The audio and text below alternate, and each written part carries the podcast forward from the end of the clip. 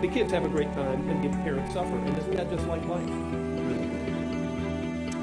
Uh, so I'd encourage you to read it, especially those of you with children. So, is there anything else as far as announcements that need to go forth to the congregation?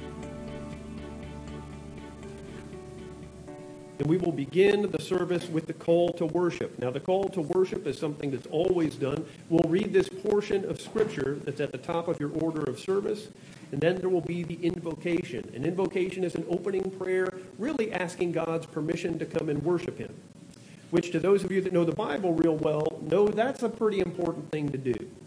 So let's start. Now, therefore, if you will indeed obey my voice and keep my covenant, you shall be my treasured possession among all peoples. For all the earth is mine, and you shall be to me a kingdom of priests and a holy nation. These are the words that you shall speak to the people of Israel. So Moses came and called the elders of the people and set before them all these words that the Lord had commanded him. All the people answered together and said, All that the Lord has spoken, we will do. And Moses reported the words to the people. And the Lord said to Moses, Behold, I am coming to you in a thick cloud, that the people may hear when I speak with you, and may also believe you forever. When Moses told the words to the pe- of the people to the Lord, the Lord said to Moses, Go to the people and consecrate them today and tomorrow Lord God, our Father, as we come together before you, we are a consecrated people. We want to lift up our hearts and our voices to praise your holy name. You are a great God to us, and you are our creator, but also we know you. And in the person of your Son, we are acceptable to you. And so, Lord God, at this point, we, we ask your permission to come before you in praise and to honor you with our praises. We thank you for this great blessing in the name of Jesus Christ. Amen.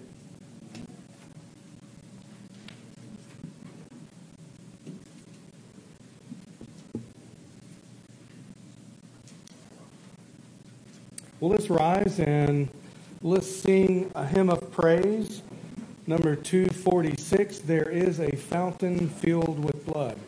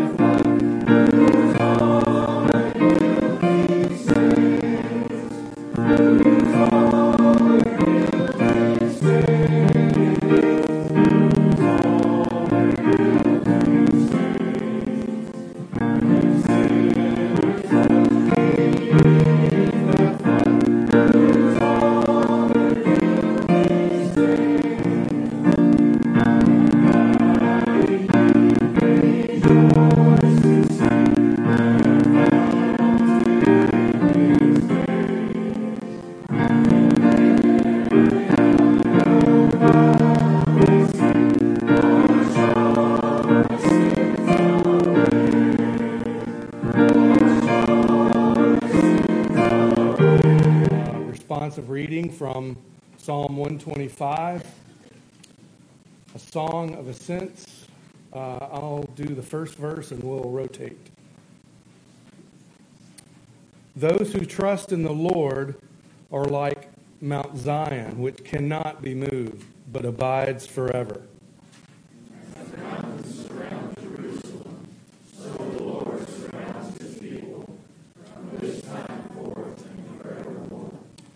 For the scepter of wickedness shall not rest on the land allotted to the righteous, lest the righteous stretch out their hands to do wrong.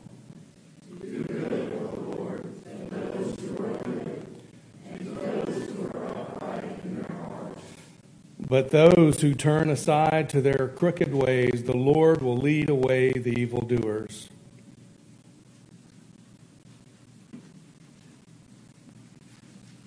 And now, after we've read Psalm 125, we will sing Psalm 125. And that's on the second sheet that was handed out to you with the sheet music.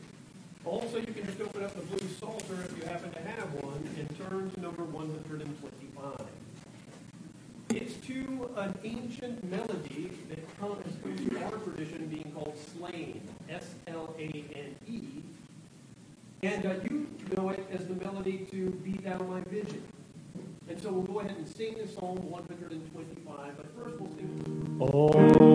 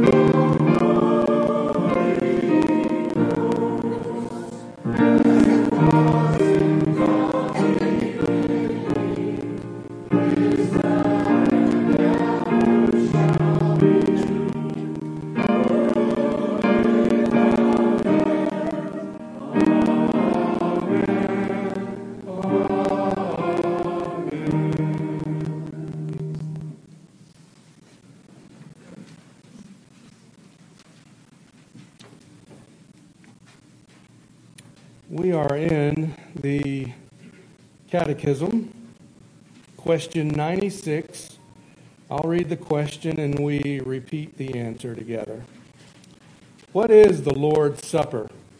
Answer The Lord's Supper is a sacrament wherein by giving and receiving bread and wine according to Christ's appointment, his death is showed forth, and the worthy receivers are, not after a corporal or carnal manner, but by faith, made partakers of his blood, blood with all the benefits to their spiritual nourishment and growth in grace.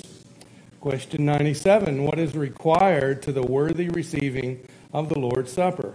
Answer It is required of them that we partake of the Lord's Supper that they examine themselves of their knowledge to discern the Lord's body, of their faith to feed upon him, and of their repentance, love, and new obedience, lest coming unworthily they eat and drink judgment to themselves.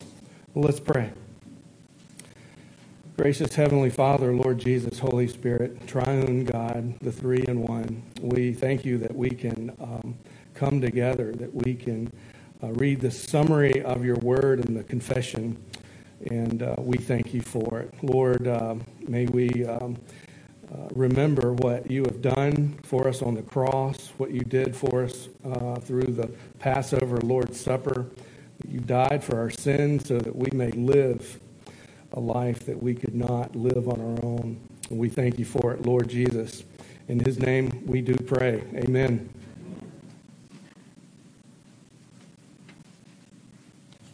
Now, again, as I always say, for those of you that aren't familiar with our background and our specific theological lineage and tradition, this is the old church, and so we do things in the old ways. One of the reasons that's not wrong is because just because something is old does not mean it's not good. As a matter of fact, many times in the Bible, when Jesus wants to show you that something's good, he prefaces it by saying it's old, right? A lot of the things that have been done in the church for 2,000 years, even if they are mere tradition, are traditions that came to exist for a reason, for a substantial and deep reason. And so, whereas Jesus, on an ongoing basis, he warned the believers don't nullify the law of God with your traditions made by men. He isn't by that saying everything the church does is bad. So things that we do, like saying the Apostles' Creed and praying the Lord's Prayer and a time of confession and a time of proclamation, these are the things that were always done in the worship services in the Bible. These are the things that we do now. So at this time, we are going to have a time of confession, not where you confess your sins to any mere human being who's just as sinful as you are, present company accepted, of course, but where you confess your sins to God, where you check your conscience and unburden yourself before Him, leaning on the righteousness of Jesus Christ, so that when you open your mouth in praise and worship, your conscience is unburdened.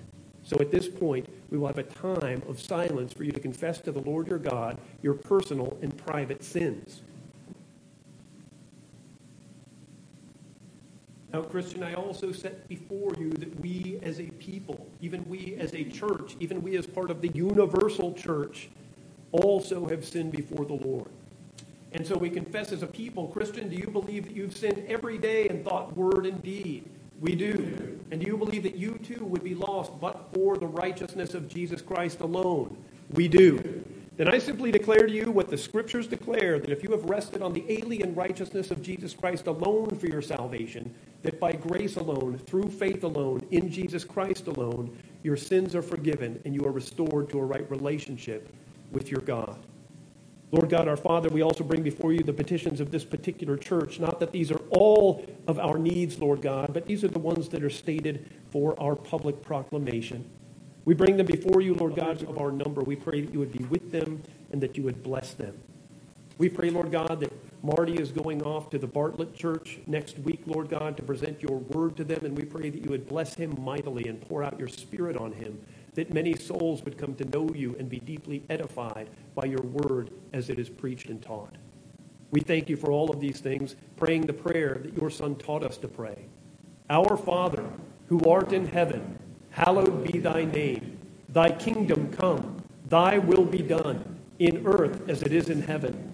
Give us this day our daily bread, and forgive us our debts as we forgive our debtors. And lead us not into temptation but deliver us from evil. For thine is the kingdom, and the power, and the glory forever. Amen. Our next song is on the lyric sheet that's been handed out.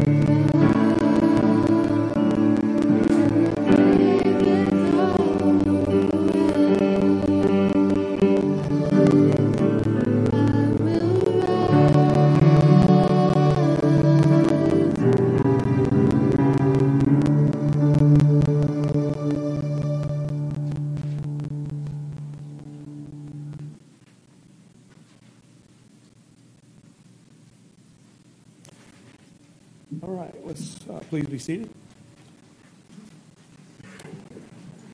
Uh, we do the uh, tithes and offering.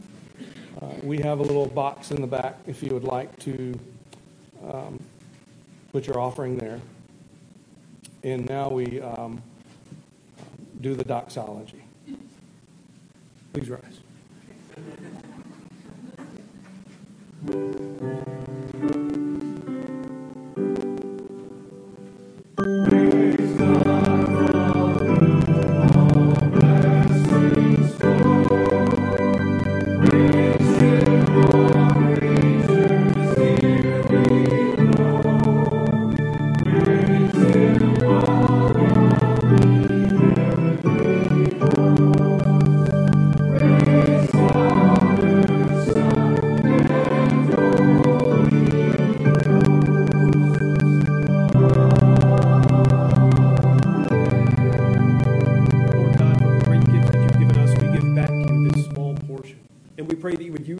Funds to extend your kingdom here and around the world. In the name of Jesus Christ, we pray.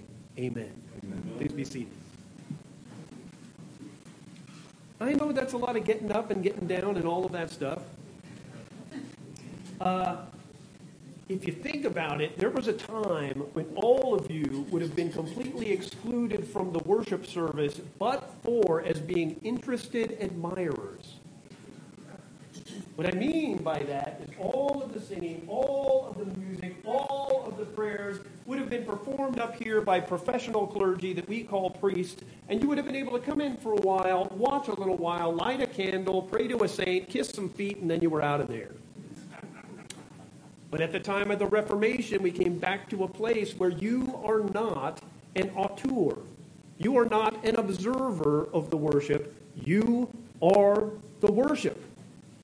And so, whereas there would have been one, one or another time in history when you would have gotten off the hook and I would have had to stand up here and do the prayer and y'all would have been able to sit through it, now you stand and proclaim to your God. And so there seem to be things in Scripture in which it's appropriate a place to stand and a place to sit. You might remember that until a few hundred years ago, there were no seats in churches at all. Can you imagine how that would go for church growth? And the services were often three to four hours long. And we'll get you out of here in about 15 minutes. I'm just kidding.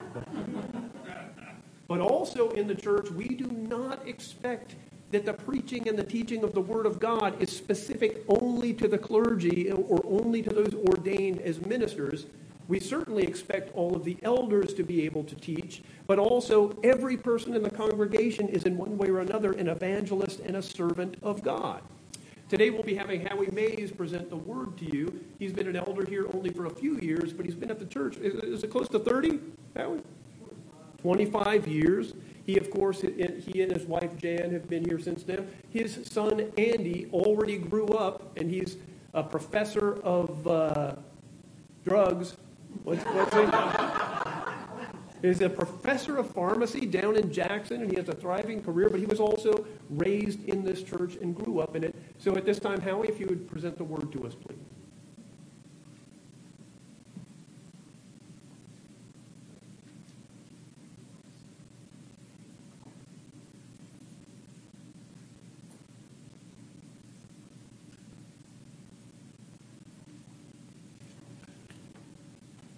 Good morning, everyone. It's certainly nice to see you all. Uh, Pastor Chris has uh, graciously surrendered the pulpit this morning. Bless his heart.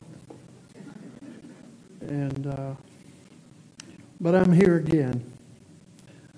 Uh, let's start off with prayer. Loving Father, I praise and thank you for all the many great blessings that you have showered over all of us, despite our foolish rebelling and sinful pride. How great you are. What a gracious God that you should care for such as us. Amen.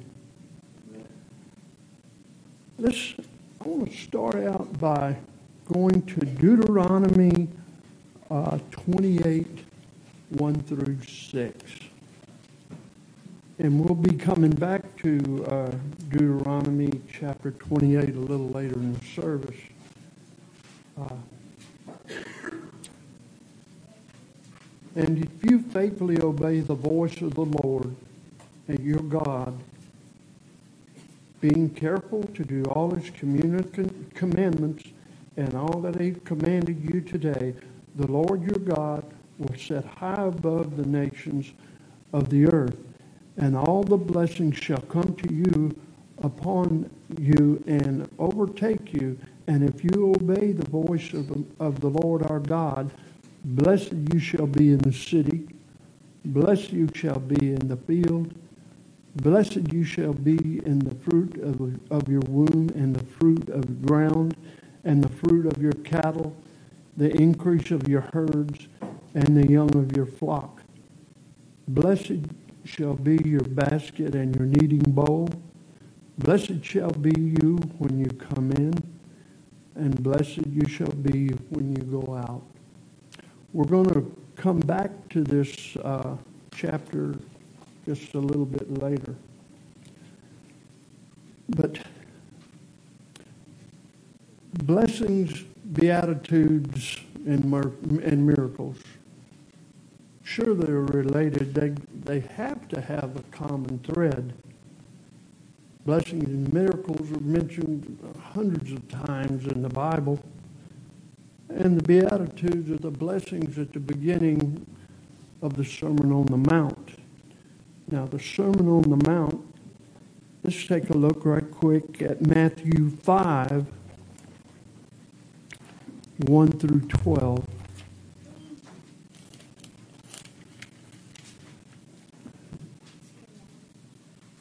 Seeing the crowds, he went up on the mountain and sat down, and his disciples came to him. And he opened his mouth and taught them, saying, Blessed are the poor in spirit, for theirs is the kingdom of heaven. Blessed are those who mourn, for they shall be comforted. Blessed are the meek, for they shall inherit the earth. Blessed are those who hunger and thirst for righteousness, righteousness for, the, for they will be satisfied. Blessed are the merciful, for they shall receive mercy.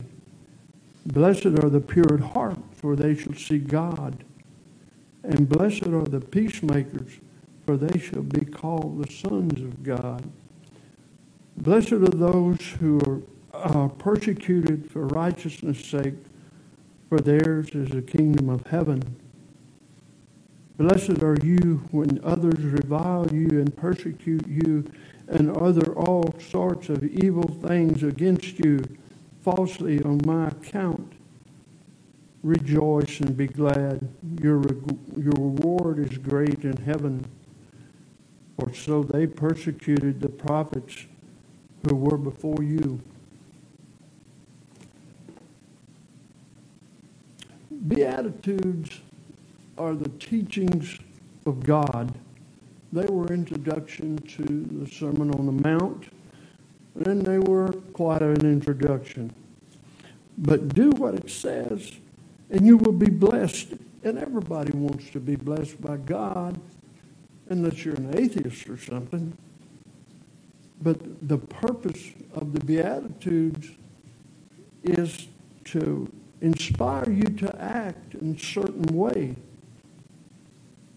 Let's take like, blessed are the poor in spirit, for theirs is the kingdom of heaven. That could be someone that prays daily and they pray for others, not just themselves. And blessed are they who mourn, for there shall be comforted. You lose a close family member, and God provides for you to see them be reunited again in heaven. And blessed are the meek, for they shall inherit the earth. I can remember when I was a child, I must have been like maybe 12 years old. And I was in Sunday school at the Community Presbyterian Church in the big city of Natalia, Texas, population 1,000. But I was sitting there and I remember vividly the Sunday school teacher going over the Beatitudes, and he got to the part, Blessed are the meek, for they shall inherit the earth. I can vividly remember thinking, Lady, you did not grow up in the neighborhood I'm growing up in. Because if you didn't fight, you would be steamrolled. You had to take care of yourself. But I was thinking of it in a child way, not a mature way. Being meek is not being being uh, weak. I perceived being meek as being weak, and meek could be just avoiding a confrontation or avoiding someone that you knew was not in a good mood and wanted to mix it up. It, it could be as simple as that. And blessed are those who hunger and thirst for righteousness, for they shall be satisfied. Young people, think of this. You stand up for someone that's being bullied, persecuted, and tormented. Children, if you haven't seen it yet, you will. You will see it. It will happen. But blessed are the merciful, for they shall receive mercy. And this could be any time someone truly forgives another. And blessed are the pure at heart, for they shall see God. And a good example of this is children playing together without any prejudice or bias. And blessed, blessed are the peacemakers, for they shall be called the children of God. It could be like two old friends having a falling out and then decide to bury the grudge. But blessed are those who are persecuted for the sake of righteousness, for those are uh, those is there the kingdom of heaven. Someone could be, you could stand up for someone that's being mocked and treated treated not fairly. I've seen this in my adult life. And to side with and befriend something, someone in that position, it makes you feel good. And it makes you feel good. Why? because you know that's what God wants you to do. But clearly, there's a lot of ways the Beatitudes could uh, come into play in your daily life. Uh, there's certainly many other tenets that can be lived, out as well. But probably Beatitudes are the most understood but least obeyed of all God's teachings. Uh, exactly what is a blessing? Well, a blessing is a favor or gift bestowed by God that brings happiness or contentment. Or it can be uh, a blessing and thanks before a meal. But how do you know when you're being blessed? Sometimes we don't know when we're being blessed. Sometimes bad things happen that are things that you perceive to be bad can happen. And you have to have this before you can receive the blessing. Have any of y'all ever been in a position or a place and you just prayed to God, please get me out of here. I have. I prayed and it didn't work. God got me out of there on his time, not mine. But some 30 years later, or 35 years later, I was sitting in Mark Parrish's Sunday school class and it dawned on me, this is 30, 35 years later, that the things that I had gone through all those 30 years later were actually preparing me or was a blessing. It only took me 30 years. Some people are just slower than others, I guess. But if God has to prepare us sometime to receive blessings, uh, if I hadn't have gone through that, I wouldn't have this. And let me tell you, this is a whole lot better than that was. And sometimes you have to have this. Let's go back to Deuteronomy 28.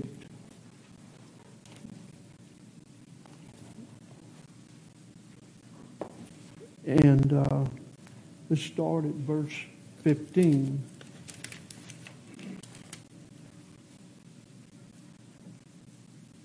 But if you do not obey the voice of the Lord your God and be, and be careful to uh, do all his commandments and his statutes that I have commanded uh, you today, then all of these curses shall come up over you and overtake you. Cursed shall you be in the city, cursed shall you be in the field, cursed shall you be in your basket and your kneading bowl, cursed shall you be in the fruit of your womb and the fruit of the ground and the increase of your herds and the young of your flock. Cursed will you be when you come in, and cursed you will be when you go out.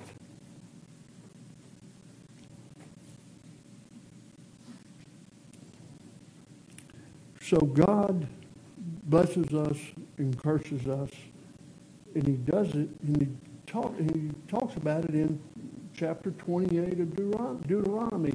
It covers it all. It covers the blessings. Do what I say and you're blessed. And it covers the curses. Don't do what I say and you're cursed. But seeing the things, uh, the theme of the blessings throughout Scripture, let's take a look at God's curse. In dealing with all mankind, God has either promised blessings or curses in all his teachings. Uh, the curse, our first curse appeared in Genesis 28, verse 15 through 17, where the Creator promises Adam and Eve that disobedience to his commands will result in their death. And that happened when they were cast out of the garden when they followed the serpent instead of the uh, Word of God. Since then, all of humanity, all of us, have lived under a curse. And the only way to find a blessing is to turn from sin and trusting in the Lord's promise of salvation. And no human can inflict a curse on another human. I have known people that believe this.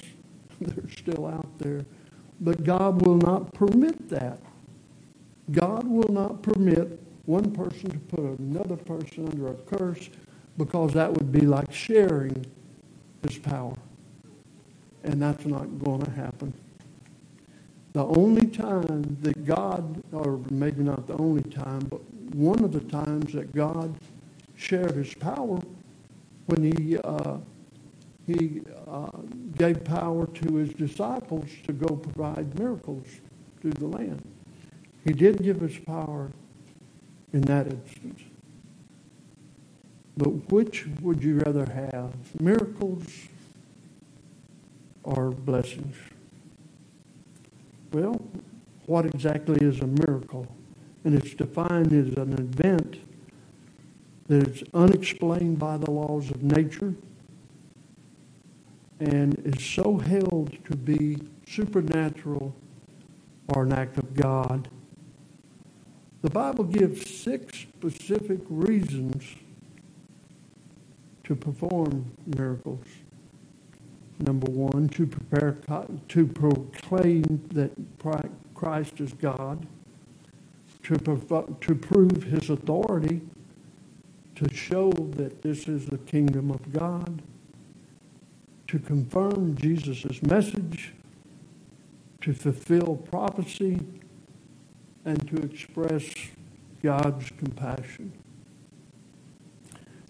Jesus' miracles provided proof that he was sent from God, though they were, though they gave evidence of God's victory over Satan, they were never designed to be the primary focus of his ministry.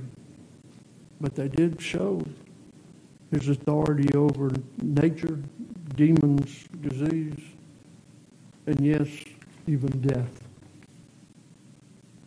Do miracles still happen?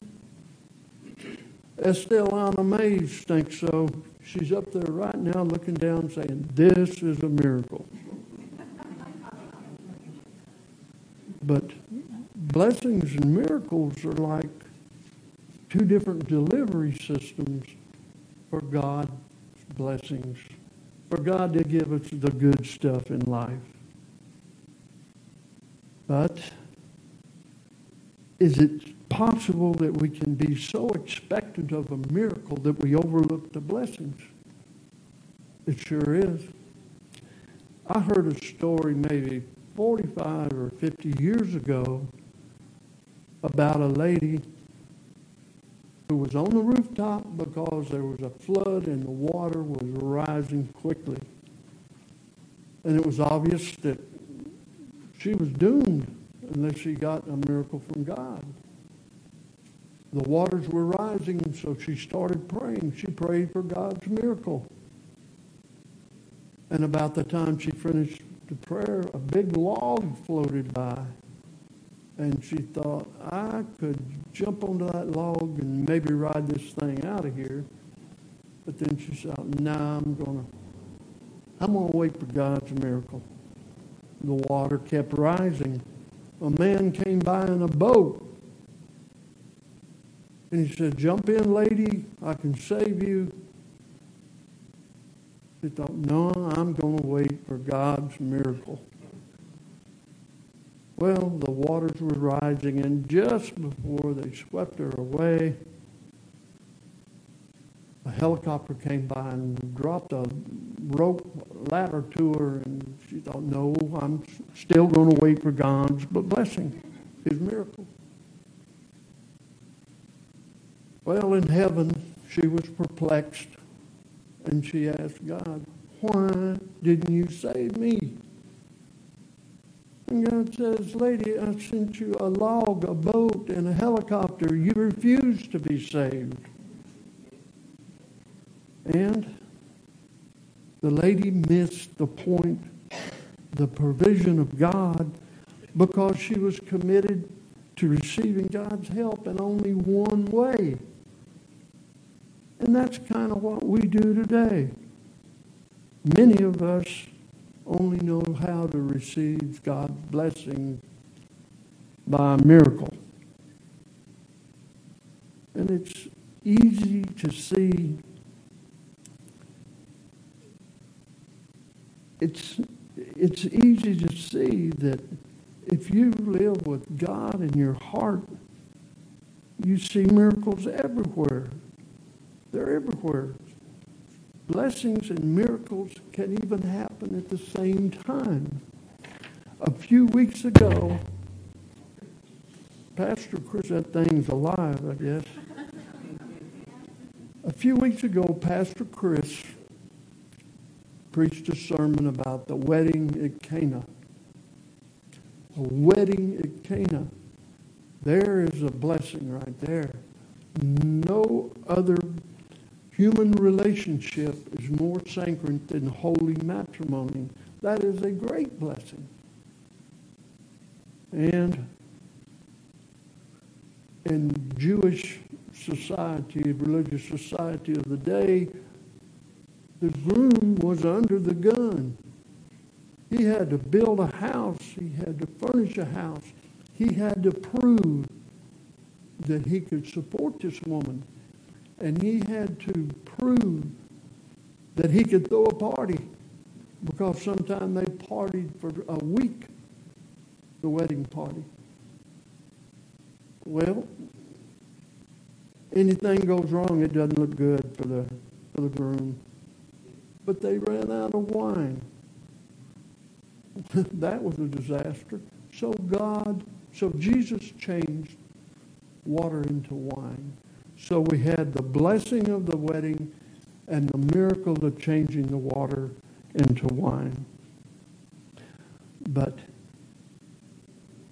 blessings, I'm sure there's more cases in the Bible that uh, blessings and miracles took place at the same time. But blessings aren't seen as being spectacular like miracles are, but I guess miracles probably satisfy our human name, uh, human desire for the grandiose. Everybody likes a good miracle. But do miracles still happen? Well, it depends on how you look at it. Pessimistic view would be no. But an optimist, optimistic Christian view would say absolutely yes. Life bursts with mysteries and, and, and miracles all around us every day. The metamorphosis of changing a worm into, uh, I correct that, a caterpillar into a beautiful butterfly. Fifi would have been all over me about the worm thing. But, uh, and also, uh, the leaves turning in the fall, uh, a beautiful sunset. How about a tender touch from that special love? And how about a walk in the moonlight with that special love? And what about a baby's first smiles? If a baby smile doesn't warm your heart, you're dead inside. There's not much better than that. But the fact that I found a lovely lady to love me for nearly 49 years, there are people in this room that'll think that is a miracle. I know a couple of them. But in closing, I just want to say take a look around and look and it's so obvious that God showers us with miracles and blessings every day. What a great God we have. Let's pray. Oh Lord, please open our hearts to your wonderful word that provides salvation and so many blessings, Lord. We even though we have such wicked ways, we pray that you will continually bless us. Amen.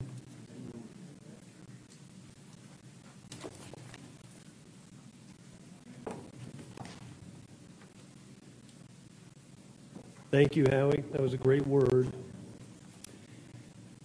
Now we're going to be participating in the Lord's Supper. Some of you will remember why we have it at the end of the service. Different churches do it in different ways and different traditions, but ours is a preaching and a word based tradition. We're in the Bible. And so the Lord's Supper is usually done after the preaching of the word, which is preparative to participation in this meal. In Exodus chapter 19, from verse 5, it says, now, therefore, if you will indeed obey my voice and keep my covenant, you shall be my treasured possession among all peoples. For all the earth is mine. You shall be to me a kingdom of priests and a holy nation. These are the words that you shall speak to the people of Israel. Now, that's in the Old Testament, of course, so you might think to yourself, well, he's talking about those, those people of old, the ancient Hebrews. But turn with me, if you will, to 1 Peter chapter 2. 1 Peter, of course, being written by the famous Peter in the Bible. In our Pew Bibles, it's page 1294. In 1 Peter chapter 2, from verse 4, Peter writes this As you come to him, a living stone, rejected by men, but in the sight of God chosen and precious you yourselves are like living stones, being built up as a spiritual house to be a holy priesthood, to offer spiritual sacrifices acceptable to God through Jesus Christ. For it stands in Scripture Behold, I am laying a stone in Zion, a cornerstone chosen and precious, and whoever believes in him will not be put to shame. So the honor is for you who believe, but for those who do not believe, the stone that the builders rejected has become the cornerstone, a stone of stumbling and a rock of offense. They stumble because they disobey the word as they were destined to do. And now he says again these words talking about you, Christian. But you are a chosen race, a royal priesthood, a holy nation, a people for his own possession, that you may proclaim the excellencies of him who called you out of darkness into his marvelous light. Once you were not a people, but now you are God's people. Once you had not received mercy, but now you have received mercy. And when we come together in the Lord's Supper, a major part of that is recognizing the body of believers around you, that you are a special, chosen people, called to and precious to God. This meal is not for everyone. There's an idea that you've probably seen in churches before called open communion. You know, baptism's only for special people, but communion's for everybody. But what the Bible teaches is this is a special family meal. Many of you are probably going to go home tonight and you're going to have family over and you're going to eat a meal just you so you can look at each other's faces and into each other's eyes and hear about each other's week and pray together. Well, this also is a family meal, not for everyone. And so I would proclaim to you, I would suggest to you that if you are not a believer in the Lord Jesus Christ, if you have not believed in him unto salvation, this meal is not for you and please do not participate in it. This is a family meal for the people of God, a chosen race, a priesthood unto God.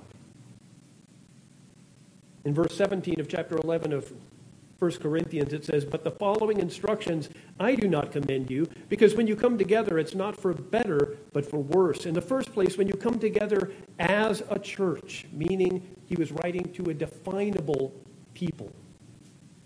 I hear that there are divisions among you. And I believe it in part. There have to be divisions among you and factions in order to show those who are genuine from those that are not.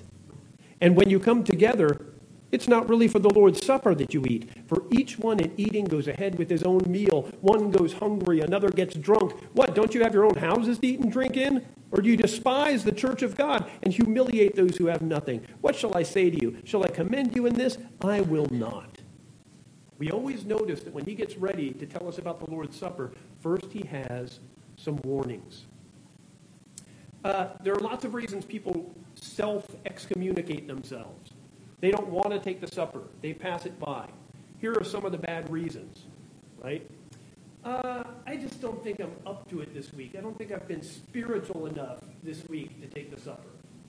Did you see anything that he's talking about here in the you weren't spiritual enough this week? Do you see anything like that in the Bible? There is no such thing in the Word of God. We do encourage you to prepare your heart to take the meal, but it's none of us have been spiritual enough to take the supper this week, okay? The other is your many sins that wound your conscience and weigh you down. It's not for the sinless, the supper. It's for those that recognize their need for Jesus Christ. So your recognition of your own sins is a prerequisite to proper uh, uh, reception. The fact that you're a sinner, well, why would you need it if you weren't a sinner? Uh, so when we come forward to the supper, let's remember that your hunger and thirst for the grace of God is the prerequisite for right uh, reception of the supper. He says here, For what I received from the Lord Jesus, I also delivered to you, that the Lord Jesus, on the night when he was betrayed, took bread, and when he had given thanks, he broke it and said, This is my body. We'll go ahead and sing a song, and at the conclusion of the song, please come up the elements. And I think everybody here knows, but you know, this is the time of the virus. I've spoken to several people just this week that because of what's going on with the virus and the Delta variant, we won't be seeing them for a while, and that's okay. We're not going to wound your conscience or aggressively tell you you have to do this or that in regard to your personal safety. Uh, a lot of you have already had the uh, shot. A lot of you aren't going to get the shot. I consider that within that pastoral realm of none of my business. You Know what I mean? At the same time, uh, we already know that what this church will do is we're going to continue to worship the Lord God day in and day out, morning and evening, every Sunday, just as Scripture has commanded. Uh, we're going to do that no matter what. A lot of you are very worried about upcoming possible mask issues and upcoming changes that might happen with the government. I don't know what's going to happen any more than you do. At the same time, I know what we'll do here, right? We will worship the Lord our God. Uh, you might have some decisions to make if things change or if laws change. That's really up to you. That's a private individual's decision as a, as a, as a citizen of the United States of America. Uh, but as a, as a people of God, we continue to worship the Lord our God. So, this song, Do This in Remembrance of Me, uh, we'll sing it together, and then you can come forward at your discretion and receive the Lord's Supper.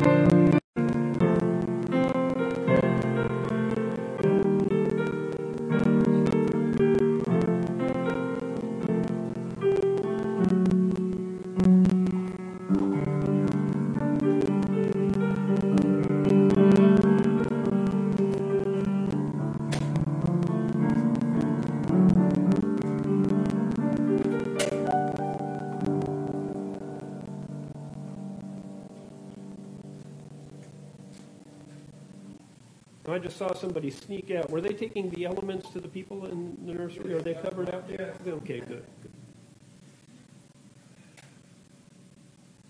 You know, of all the things that we do, this is one of the most important. Uh, there are many things that Jesus taught us, and there are many kinds of religious observances, but this is one that Jesus took time and set apart and said, Do this in remembrance of me. So it is special, it is distinct, and it is different. I get a lot of comments on the Lord's Supper. One of them is that I make the bread too big and I put in too much juice. To which I answer, it's a meal, it's not a snack. Even more than that, it's a meal, it's not a ceremony. It's not a ritual. You can tell from the way they were talking about it that they had a pretty zesty meal going on. They were participating in a meal because some were eating too much and some were getting hungry and all kinds of things that were going on. If I could, each one of your crackers would be about this size. This kind of bread that we use, we can be about 80% sure this is what they used at the Last Supper where Jesus instituted the Lord's Supper. Why this one specifically? Because it was the Passover meal. And there were rules in it, right? One of them was that it had to be bread without yeast. There was no yeast in the meal. Now, was that the soft bread or was that the crunchy bread? That we don't know. That's the other 20%, right? But that it was something like this, something simple and not ostentatious, that we know. Uh, with that, is it required in the Bible that we use this kind of bread now? It's actually not required. It's a decision that we have to make. So we just err on the basis of care, and we do, uh, and we use the one that's the closest to what they used at the supper itself. That's just an explanation of why it's this way. Why is there so much grape juice in there? Because more is better.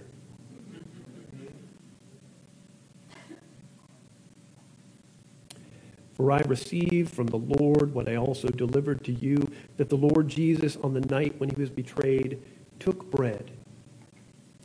And when he had given thanks, he broke it and said, This is my body, which is for you. Do this in remembrance of me.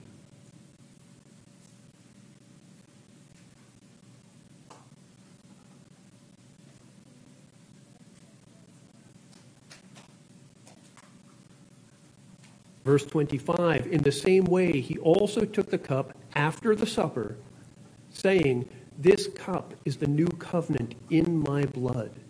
Do this as often as you drink it in remembrance of me. For as often as you eat this bread and drink this cup, you proclaim the Lord's death until he comes. Take and drink.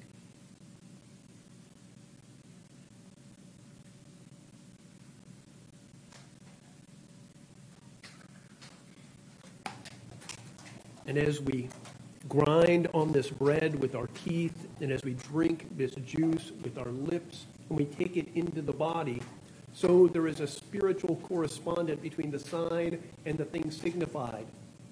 And God says that as Christ feeds our souls, this analogy of this food feeds our bodies at the same time and in the same place. Let's pray. Lord our God and Father, we thank you for this great blessing, this communion that we're having with you, that we are caught up into heaven in this event with you, and that even as our Christ is seated at your right hand in heaven, he is interceding constantly for the saints. And that as you look on us, you see us in the righteousness of Christ, cleansed by his righteousness, by his blood, so that we are clean in you and you help us to persevere in this way through these means of grace. And we thank you for this great mercy in the name of Jesus Christ. Amen. Closing song will be number 417.